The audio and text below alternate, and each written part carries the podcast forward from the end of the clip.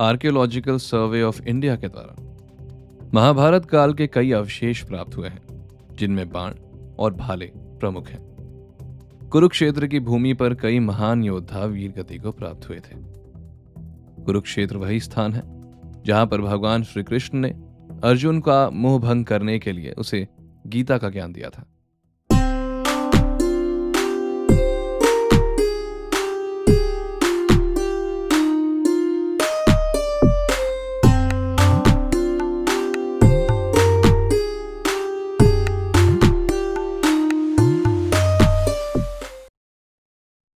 जो यहाँ है, वो आपको संसार में कहीं ना कहीं अवश्य मिल जाएगा।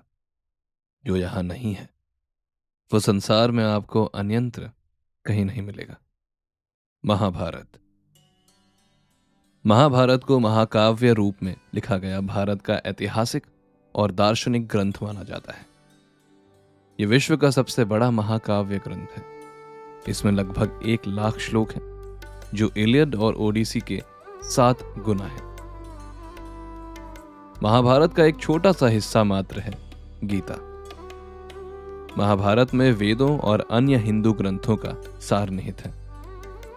महाभारत को महर्षि वेद व्यास जी ने लिखा था। विद्वानों का मानना है, महाभारत में वर्णित सूर्य और चंद्र ग्रहण के अध्ययन से पता चलता है कि इसकी रचना इकतीसवीं सदी ईसा पूर्व हुई थी। आमतौर पर इसका रचना काल 1400 ईसा पूर्व का माना जाता है।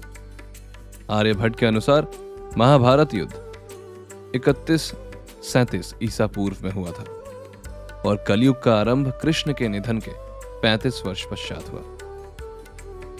एक अध्ययन अनुसार श्री राम का जन्म इक्यावन चौदह ईसा पूर्व five one one four B C को हुआ था। शल्य, जो महाभारत में कौरवों की तरफ़ से लड़े थे, उनका जन्म रामायण में वर्णित लव और कुश के बाद की पचासवीं पीढ़ी का माना जाता है। इसी आधार पर कुछ विद्वान महाभारत का समय रामायण से एक हज़ार वर्ष के बाद का मानते हैं। शोधानुसार ब्रिटेन में कार्यरत न्यूक्लियर मेडिसिन के फिजिशियन डॉक्टर मनीष पंडित ने महाभारत में वर्णित डेढ़ सौ, वन फिफ्टी खगोलीय घटनाओं जियोग्राफिकल इवेंट्स के संदर्भ में कहा है कि महाभारत का युद्ध 22 नवंबर, तीन हज़ार सड़सठ ईसा पूर्व 3067 BCE का हुआ था। उस वक्त भगवान कृष्ण पचपन छप्पन वर्ष के थे 55 56 इयर्स इसके कुछ माह बाद ही महाभारत की रचना हुई। ऐसा माना जाता है।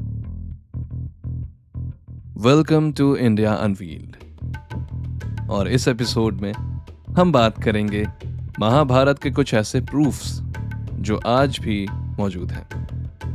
Hope you enjoy this episode Mahabharat में कई घटनाएँ, संबंध और ज्ञान विज्ञान के रहस्य छिपे हुए हैं। महाभारत का हर पात्र जीवंत है। चाहे वह कौरव, पांडव, कर्ण और कृष्ण हो, या दृष्टद्युम्न, शल्य, शिखंडी और कृपाचार्य। महाभारत सिर्फ़ योद्धाओं की गाथाओं तक सीमित नहीं है। महाभारत से जुड़े श्राप, वचन और आशीर्वाद में भी रहस्य छुपे हैं। दरअसल महाभारत की कहानी युद्ध के बाद समाप्त नहीं होती। असल में, महाभारत की कहानी तो युद्ध के बाद शुरू होती है, जो आज भी जारी है। माना जाता है कि वर्तमान युग महाभारत की ही देन है। तो अब आपको बताता हूँ कि महाभारत में कौन सी ऐसी घटनाएँ हैं, जिससे जुड़े कुछ ऐतिहासिक स्थल अभी भी मौजूद हैं। पहला ऐतिहासिक घटना स्थल कुरुक्षेत्र। ये तो सभी जानते हैं कि महाभारत का युद्ध कुरुक्षेत्र में हुआ था। कुरुक्षेत्र हरियाणा में स्थित है। कुरुक्षेत्र में भारतीय पुरातत्व सर्वेक्षण विभाग द्वारा मतलब आर्कियोलॉजिकल सर्वे ऑफ़ इंडिया के द्वारा, महाभारत काल के कई अवशेष प्राप्त हुए हैं, जिनमें बाण और भाले प्रमुख हैं। कुरुक्षेत्र की भूमि पर कई महान योद्धा वीर गति को प्राप्त हुए थे। कुरुक्षेत्र वही स्थान है, जहाँ पर भगवान श्री कृष्ण ने अर्जुन का मोह भंग करने के लिए उसे गीता का ज्ञान दिया था। कुरुक्षेत्र में प्राचीन कुआँ आज भी देखा जा सकता है। माना जाता है कि इसी जगह पर महाभारत युद्ध में कर्ण ने चक्रव्यूह की रचना करके अभिमन्यु को मारा था, जिससे वो वीर गति को प्राप्त हुए थे। दूसरा ऐतिहासिक घटनास्थल लाक्षागृह। शकुनी की नीति के तहत दुर्योधन ने पांडवों के रुकने के लिए एक ऐसा महल बनवाया था, जो लाख से बना था मतलब जिससे चूड़ियाँ बनती हैं। यह लाख तेज़ी से अग्नि पकड़ता है। दुर्योधन ने पांडवों को मारने की साजिश रची थी। इस महल में रात में चुपचाप से आग लगा दी गई, ताकि सोते हुए पांडवों के इस महल में ही जलकर मृत्यु हो जाए। किंतु पांडवों के जासूसों ने उन्हें इस योजना की सूचना दे दी और वे रात को ही एक गुप्त सुरंग से निकल भागे। ये सुरंग आज भी है, जो गाजियाबाद में हिंडन नदी के किनारे पर खुलती है। लाख से बने महल के अवशेष आज भी बरनावा में पाए जाते हैं। ये बरनावा या वर्णवत नामक स्थान मेरठ ज़िले में स्थित है। मेरठ से 35 और सरधना से 17 किलोमीटर दूर बागपत ज़िले में स्थित एक तहसील का नाम वारणावत है। यहाँ महाभारत कालीन लाक्षागृह चिन्हित है। इसके अवशेष आज भी यहाँ के एक टीले के रूप में मौजूद है। लाक्षागृह से निकलने पर भटकते हुए पांडव वर्तमान नागालैंड में पहुँच गए थे। वहाँ पर राक्षसी हिडिम्बा संग भीम का विवाह हुआ तथा उनका घटोत्कच नामक पुत्र हुआ, जो कि भीम के समान ही बलशाली था। भीम अपने पुत्र के साथ जिन गोटियों से शतरंज खेला करते थे, वो आज भी नागालैंड के दीमापुर में देखी जा सकती है। तीसरा ऐतिहासिक घटनास्थल गंधमादन पर्वत। सभी को यह घटना मालूम ही होगा कि बलशाली भीम हनुमान जी की पूछ नहीं उठा पाए थे। कुछ विद्वान मानते हैं कि यह घटना गंधमादन पर्वत पर घटी थी। हिमालय के कैलाश पर्वत के उत्तर में, दक्षिण में केदार पर्वत है। स्थित गंधमादन पर्वत कुबेर के राज्य क्षेत्र में था। सुमेरु पर्वत के चारों दिशाओं में स्थित गजदंत पर्वतों में से एक को उस काल में गंधमादन पर्वत कहा जाता था। आज ये क्षेत्र तिब्बत के इलाके में है। इस क्षेत्र में दो रास्ते से जा सकते हैं। पहला, नेपाल के रास्ते मानसरोवर से आगे और दूसरा, भूटान की पहाड़ियों से आगे और तीसरा, अरुणाचल के रास्ते चीन होते हुए। संभवतः, महाभारत काल में अर्जुन ने असम के एक तीर्थ में जब हनुमान जी से भेंट की थी तो हनुमान जी भूटान या अरुणाचल के रास्ते ही असम तीर्थ में आए होंगे। हालाँकि, कुछ विद्वानों के अनुसार, उत्तराखंड में जोशीमठ से लगभग 25 किलोमीटर दूर हनुमान चट्टी है। यहाँ भीम और हनुमान जी की भेंट हुई थी। और हनुमान जी ने भीम को महाभारत युद्ध में विजयी होने का आशीष दिया था। चौथा ऐतिहासिक घटनास्थल खाटू श्याम भीम के पौत्र घटोत्कच के पुत्र बर्बरीक के बारे में सब जानते ही हैं। वो मात्र तीन बाणी लेकर युद्ध में उतरे थे। इसलिए भगवान श्री कृष्ण ने ब्राह्मण का भेष लेकर उनसे दान में उनका शीश मांग लिया था मतलब सर मांग लिया था। दान के पश्चात श्री कृष्ण ने बर्बरीक को कलयुग में स्वयं के नाम से पूजित होने का वर दिया। बर्बरीक ने श्री कृष्ण के समक्ष ये इच्छा भी व्यक्त की कि मैं ये युद्ध देखना चाहता हूँ। तब श्री कृष्ण ने उसकी इच्छा अनुसार उस शीश को एक स्थान पर रखवा दिया। वो जिधर भी देखते, उधर की सीना का सफाया हो जाता। ऐसे में श्री कृष्ण ने उनके शीश को दूर एक स्थान पर रखवा दिया। आज उस स्थान को खाटू श्याम का स्थान कहा जाता है। श्री कृष्ण के वरदान स्वरूप ही उनकी पूजा श्याम रूप में की जाती है। राजस्थान के सिकर ज़िले में एक परमधाम खाटू। खाटू का श्याम मंदिर बहुत ही प्राचीन है। लेकिन वर्तमान मंदिर की आधारशिला सन 1720 में रखी गई थी। इतिहासकार पंडित झाबर मल्ल शर्मा के मुताबिक सन सोलह में 1679 में औरंगज़ेब की सेना ने इस मंदिर को नष्ट कर दिया था। मंदिर की रक्षा के लिए उस समय अनेक राजपूतों ने अपना प्राणोत्सर्ग किया था। मतलब अपनी जान दे दी थी। खैर श्री कृष्ण ने बर्बरीक से उनका सर इसलिए मांगा था क्योंकि जब श्री कृष्ण ने पूछा था कि बर्बरीक तुम अपने दादा की तरफ़ से लड़ोगे ना? तो बर्बरीक ने कहा था कि मैं उसकी तरफ़ से लड़ूँगा, जो हार रहे होंगे। क्योंकि बर्बरीक के गुरु ने उन्हें हमेशा सिखाया था कि जो हार रहे होंगे, तुम उनकी तरफ़ से लड़ना। और उनके पास ऐसे तीर थे, जो तीन तीर के बारे में कहा गया। उनसे वो पूरा महाभारत खत्म कर सकते थे। तो अगर कौरव हार रहे होते तो वो कौरव की तरफ़ से लड़ते। अगर पांडव हार रहे होते तो वो पांडव की तरफ़ से लड़ते। तो ये युद्ध कभी खत्म ही ना होता, या तो सब मर जाते। इसलिए भगवान श्री कृष्ण ने उनका शीश ले लिया और उनको एक स्थान पर रखवा दिया। खैर, आते हैं पाँचवें ऐतिहासिक घटना स्थल सिंधु घाटी। इंडस वैली सिविलाइजेशन सुना है आपने? सुनिए episode ten. India unveil Indus valley civilisation तीन पार्ट्स है उसके, बहुत सी डिटेल्स है उसमें। तो सिंधु घाटी के नगर क्यों हो गए नष्ट?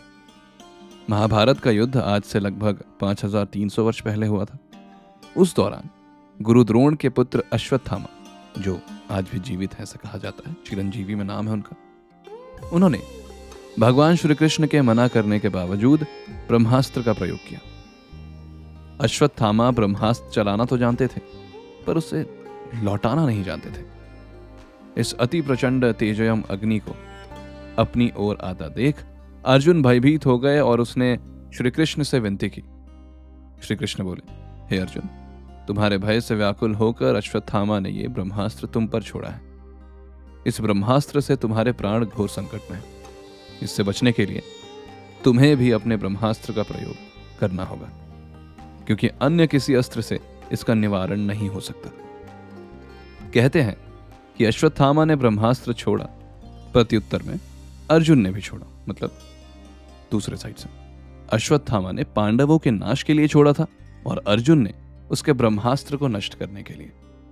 दोनों द्वारा छोड़े गए इस ब्रह्मास्त्र के कारण लाखों लोगों की जान चली गई थी और सिंधु घाटी के नगर नष्ट हो गए।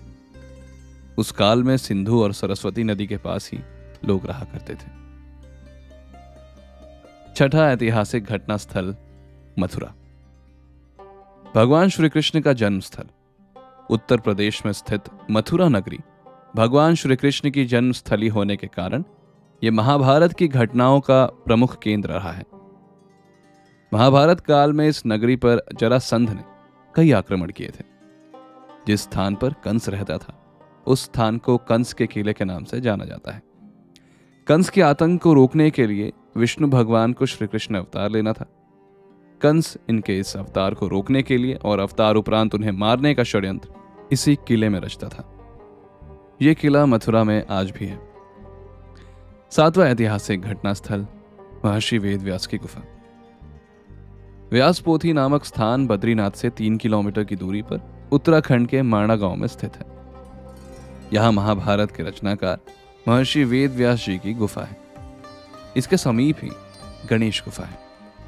मान्यता है कि इसी गुफा में वेद व्यास जी ने महाभारत को मौखिक रूप दिया था और गणेश जी ने उसे लिखा था।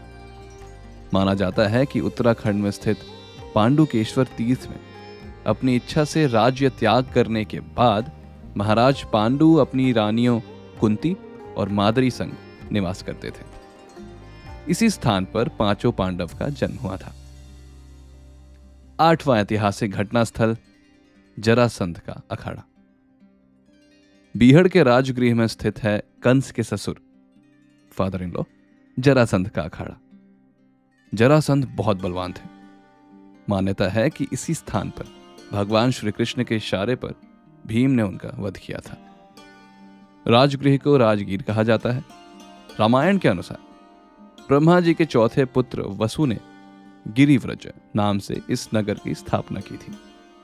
बाद में कुरुक्षेत्र के युद्ध के पहले वृद्रथ ने इस पर अपना कब्जा जमा लिया। वृद्रथ अपनी शूरता के लिए मशहूर था। तो ये थे आठ ऐसे प्लेसेस जहाँ आज भी महाभारत के ट्रेसेस मिलते हैं। मतलब आठ ऐसे जगह जहाँ आज भी महाभारत के चिन्ह मौजूद हैं। तो कैसा लगा आपको यह एपिसोड कुछ नया सीखने मिला? कुछ नई जानकारी मिली? आप इनमें से किसी जगह पर गए हैं? क्यों सेक्शन में ज़रूर बताइएगा।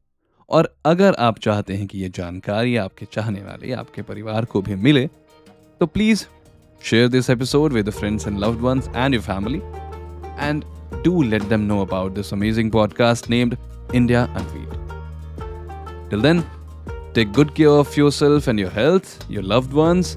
I'll see you soon in the next episode. This is Rakesh signing off from India Unveiled. Thank you for listening.